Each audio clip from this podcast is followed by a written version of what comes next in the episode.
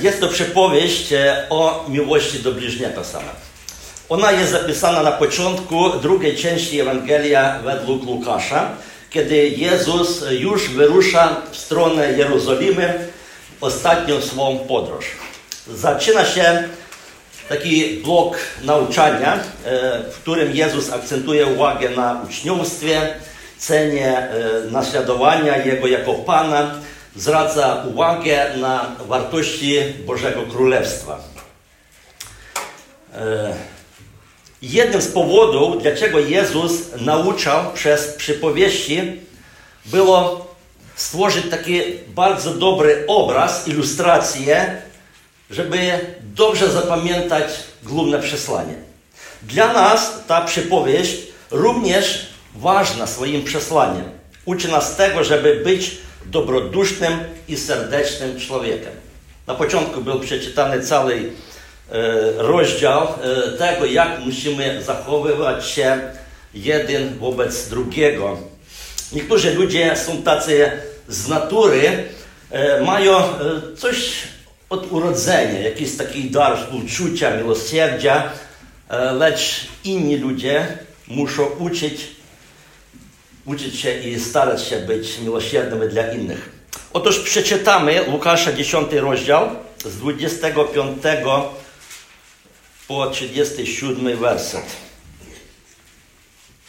I oto powstał pewien znawca prawa. Chcąc wystawić Jezusa na próbę, zapytał: Nauczycielu, co mam czynić, aby odziedziczyć życie wieczne? W odpowiedzi usłyszał: a co jest napisane w prawie? Jak czytasz? Znawca zacytował: Masz kochać Pana swego Boga całym swoim sercem, z całej swojej duszy, każdą swoją myślą, ze wszystkich swych sił, a swojego bliźniego jak samego siebie. Odpowiedziałeś poprawnie, podsumował Jezus. Tak postępuj i będziesz żył. A on jednak dla usprawiedliwienia samego siebie zapytał Jezusa, a kto jest moim bliźnim? Jezus podjął ten wątek i powiedział, pewien człowiek schodził z Jerozolimy do Jericha.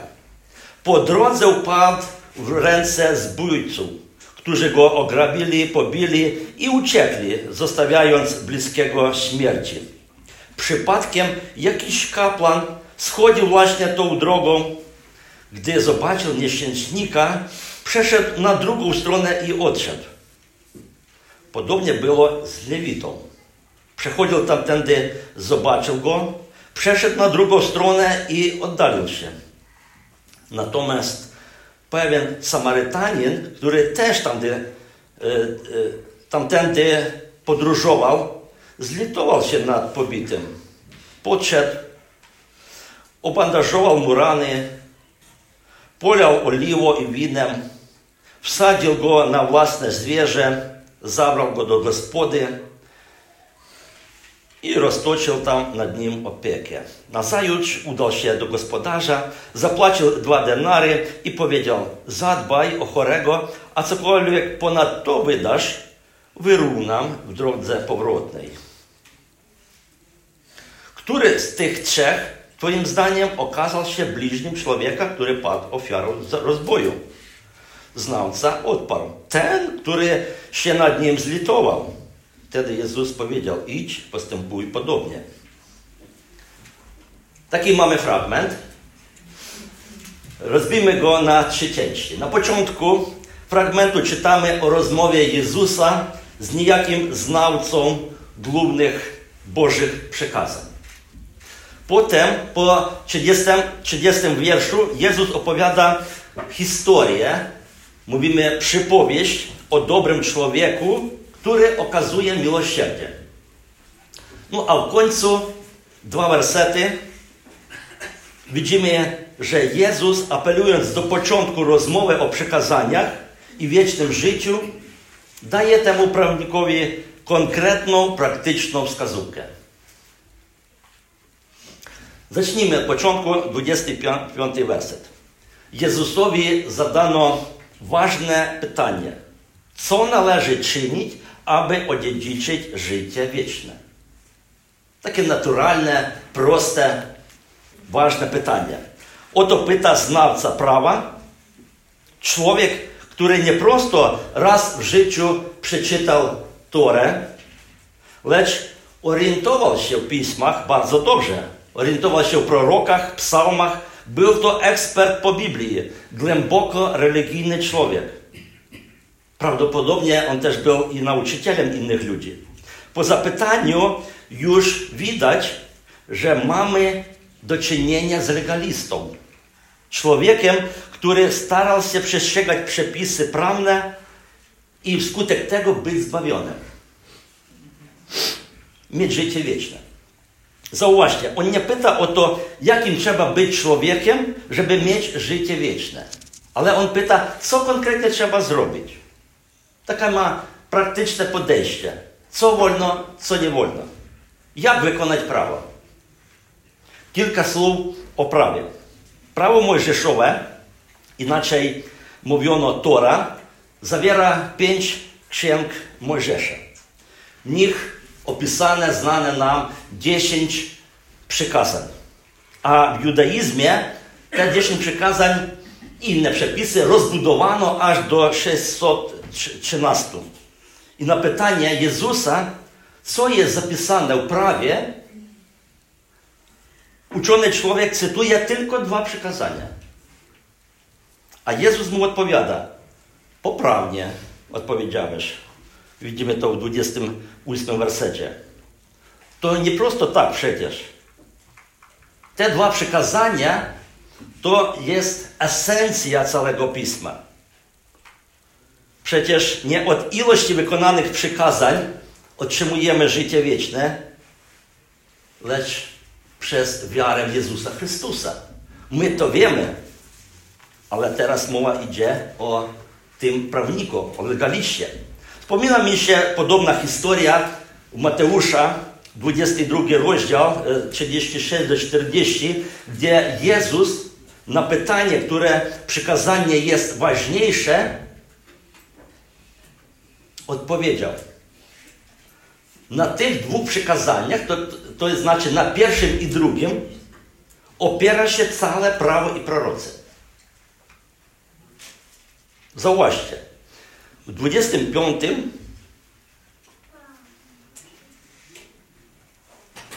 pewien znalca prawa, chcąc wystawić Jezusa na próbę, zapytał. On nie prosto tak, od szczerości pyta Jezusa, co mam robić, żeby mieć życie wieczne. On chce wystawić Jezusa na próbę. On dobrze wie, co jest zapisane w prawie. Jezus o tym na pewno, na pewno wie. Wie, co on ma w sercu, ma jakie, jakie ma motywy, dlatego wprost nie odpowiada. On nie mówi mu, wie, uwierz w Jezusa Chrystusa i będziesz zbawiony. On mówi, wykonuj prawo i będziesz żyć. Tak jak, jak uczy prawo, no to spróbuj jego wykonać i otrzyma życie wieczne. Powstaje więc ważne teologiczne zagadnienie. Jak przejść od wiedzy prawa do jego zastosowania w swoim życiu? Często mamy z tym problem i dzisiaj. Możemy znać i nauczać Słowu Bożemu, ale praktycznie jak to zastosować w swoim życiu, po prostu nie rozumiemy. Nie umiemy tego zrobić. Dwie zapowiedzi prawa, które są podsumowaniem całej nauki prawa miluj Boga i miluj bliźniego, mają w sobie coś takiego, co normalny człowiek wykonać nie potrafi. Przeczytamy jeszcze raz. Masz kochać Pana swego Boga całym swoim sercem, z całej swojej duszy, każdą myślą swoją i ze wszystkich swoich sił, a swojego bliźniego jak samego siebie. Miłość do Boga wymaga u nas całkowitego poświęcenia serca, rozumu, życia. Nieczęściowo, to znaczy miluj Boga i wszystko, co, co Ci się podoba. Miluj całkiem Boga. Tak samo i bliźniego milujemy. Nie po kolei, jak sobie myślimy, najpierw kogo rodzina, potem znajomi, potem ci, kogo lubię, potem moi bliźni, lecz bliźniego równie jak samego siebie. W naszej opowieści znawca prawa dobrze znał, co jest zapisane, ale nie rozumiał, jak to można wszystko wykonać. Dla niego Pismo Święte jest czymś abstrakcyjnym lub po prostu takim instrumentem dla tego, żeby potępiać, dla tego, żeby karzyć albo nauczać. On z łatwością cytuje prawo, cytuje te dwa przykazania, a Jezus jemu mówi, wszystko jest proste, bardzo proste. Postępuj zgodnie z prawem i będziesz żył. Przecież masz lukawe serce. Dlaczego pytasz? Pomyślmy sobie o wykonaniu Bożego prawa. Wszystkie przykazania, wszystkie zasady, wszystkie ograniczenia opierają się tylko na tych dwóch.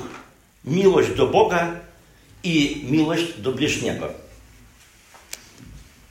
W razie, gdyby miłość do Boga można byłoby wytłumaczyć różnymi obrzędami, to znaczy, e, że tej miłości nie widać.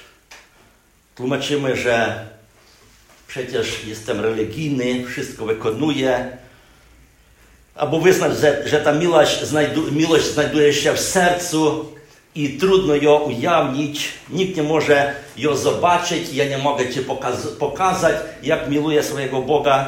To natomiast miłość do bliźniego można z łatwością zweryfikować. Widać to po relacjach między ludźmi, tym, jak mówimy o sobie nawzajem, jak żyjemy na co dzień, w jaki sposób zachowujemy się i tak dalej.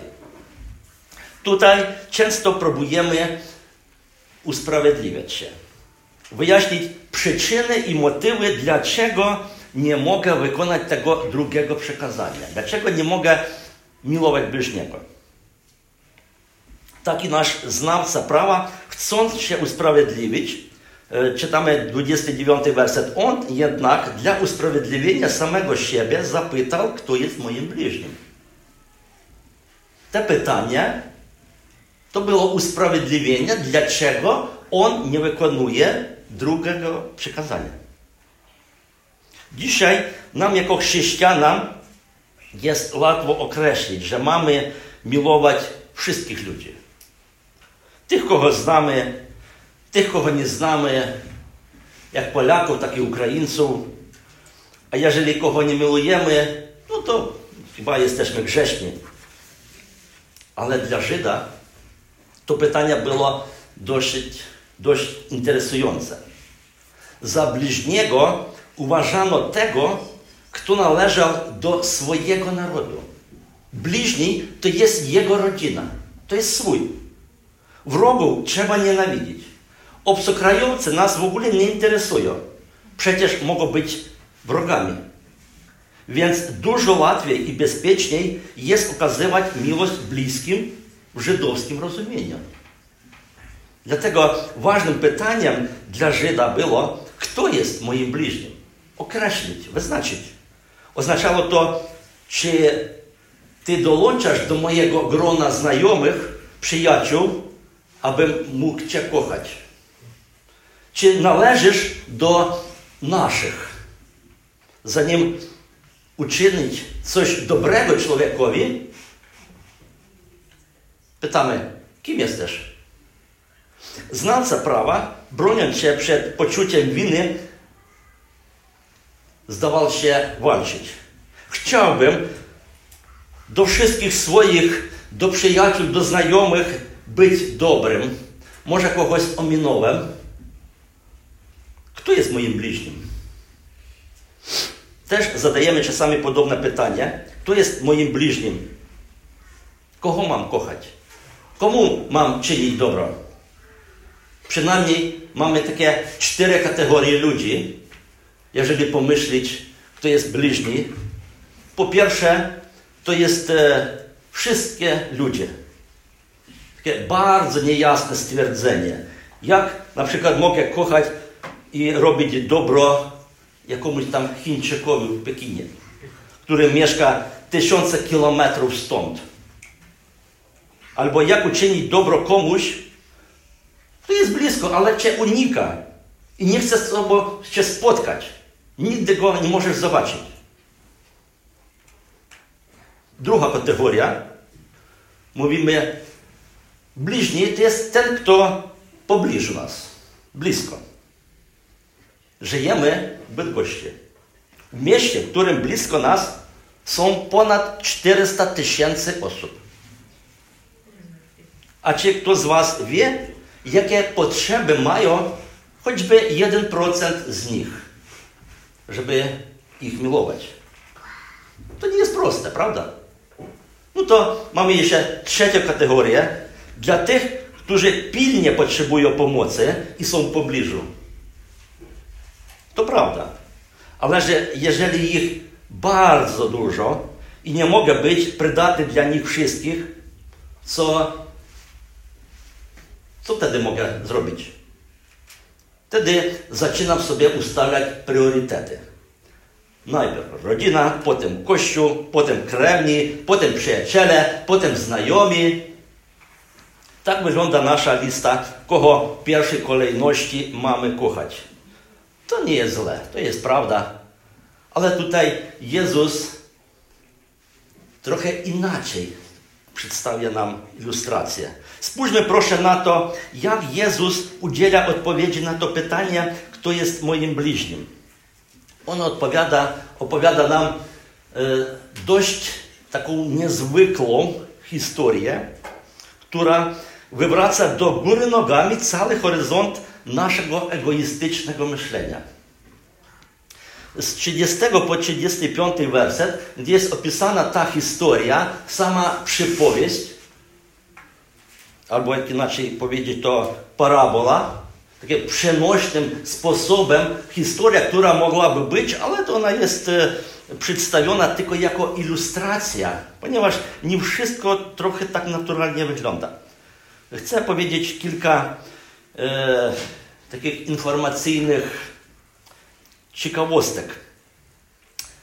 e, tym. E, Jericho, e, mówimy o Jericho, e, Zawsze, zawsze myślałem, że to jest jakieś takie brzydkie miejsce, złe i niedobre, ale gdy wyczytałem e, e, w słowniku, tutaj jest napisane, że położone w dolinie Jordanu jego oaza niczym zielony e, kobierzec rozciąga się w depresji Morza Martwego, która wynosi 400 metrów poniżej poziomu morza jest największą na całej kuli ziemskiej. Ta część Doliny Jordanu jest w strefie klimatu tropikalnego. Jericho już w czasach starożytnych znane było z urodzajności. Ziemia oazy jest naładziana przez wiele źródeł, stąd klimat, kwitną tu plantacje pomarańczy, bananów i daktyli. Jericho jest też nazwane miastem palm. Jest takie ciekawe, bardzo fajne, bardzo mile i e, napełnione wodą miasto, do którego ludzie podróżowali, może mieli swój biznes. E, dalej, druga taka rzecz to jest sama droga z Jerozolimy do Jericha. E, jest droga niebezpieczna. Mimo tego, że to miasto bardzo, bardzo piękne i bardzo takie urodzajne, 30 km drogi przychodzi w dół, to jest poniżej morza, na, na, na 1000 metrów niżej Jerozolimy było Jericho. I to była taka bezludna pustynia, gdzie tylko palące słońce, nie było ni ludzi, ni, ni, ni wody, no, piasek tylko. I rozbójnicy często zasadzali, zasadzali się na tej drodze i atakowali, ponieważ ludzie no, nie mogli inaczej dostać się do Jericha jak tylko przez tą drogą. Do rzeczy, do dziś ta droga istnieje. Trzecia rzecz, o której musimy wiedzieć, to są Samarytanin. Samarytanie byli cudzoziemcami takim narodem, który historycznie zamieszkał z Izraelitami. Oni zmieszali się jako jeden naród.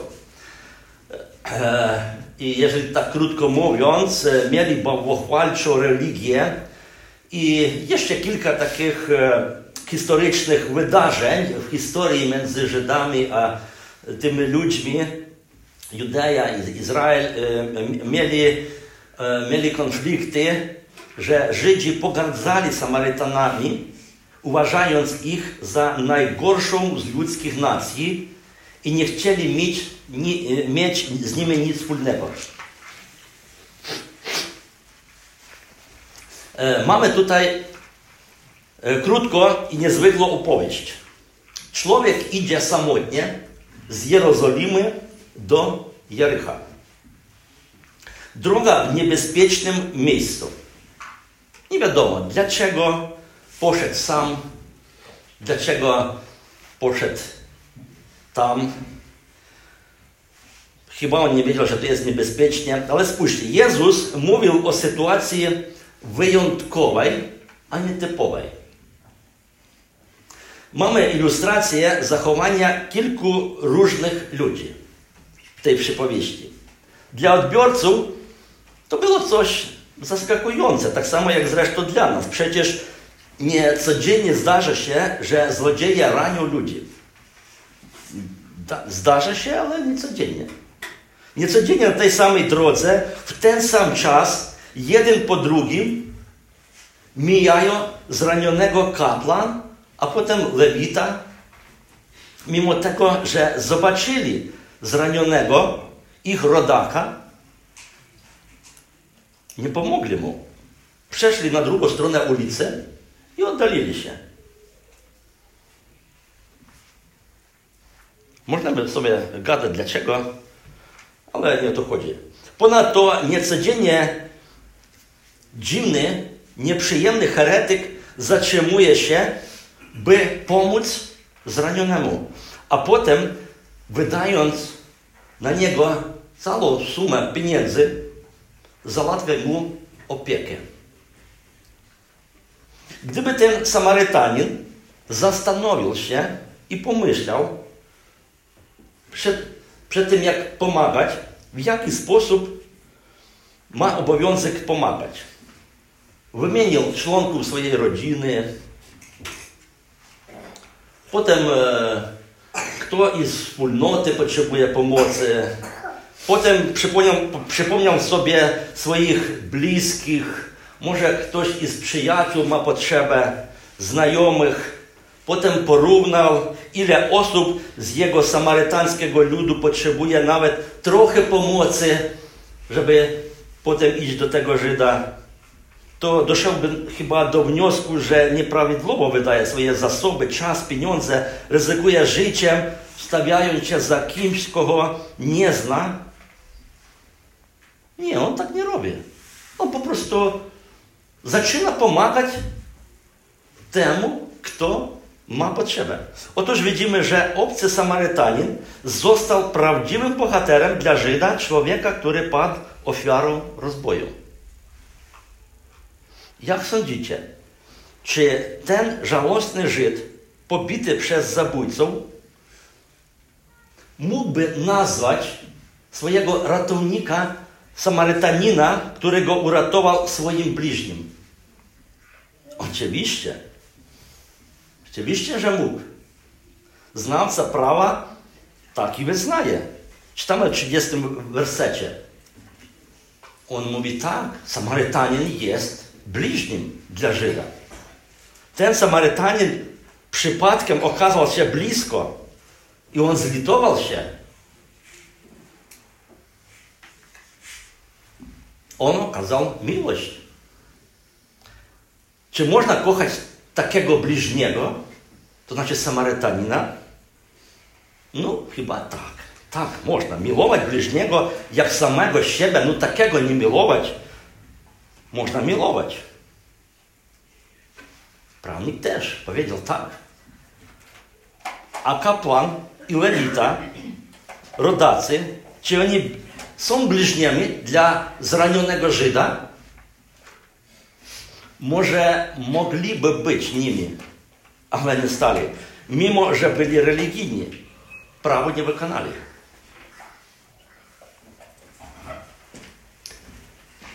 Dwa ostatnie wersety.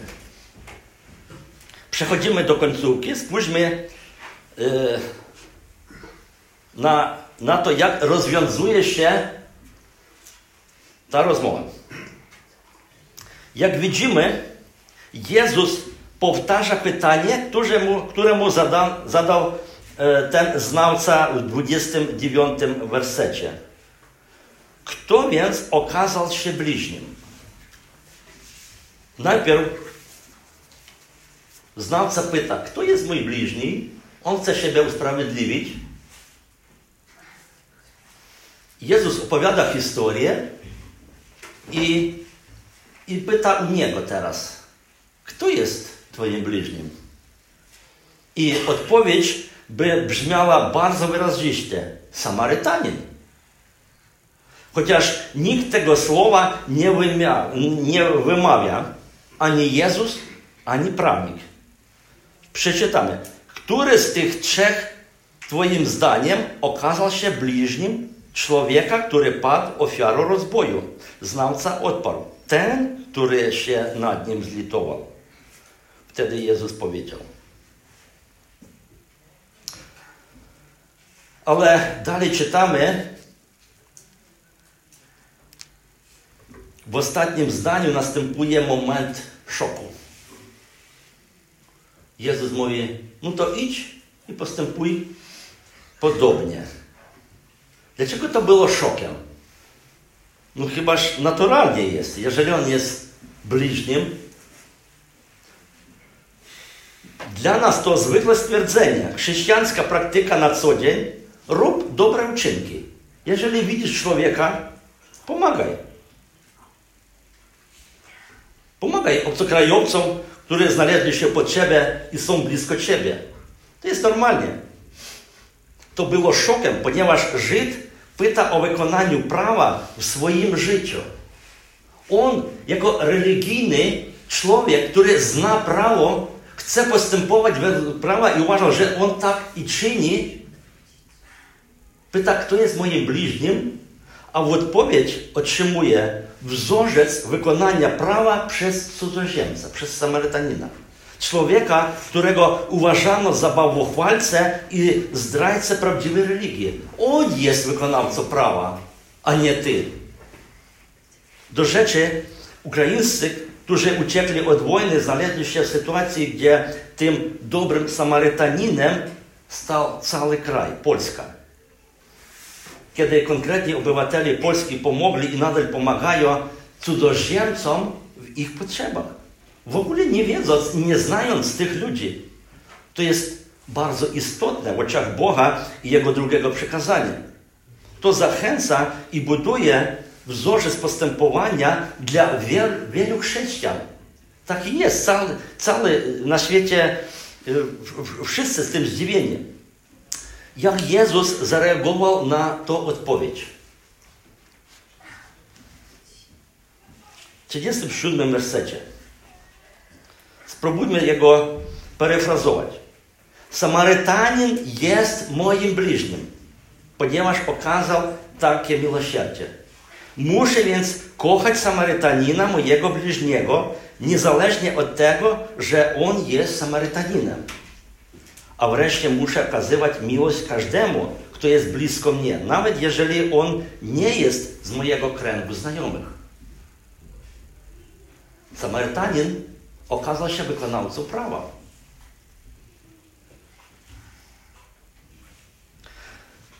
Na koniec zrobimy wniosek z tej przypowieści.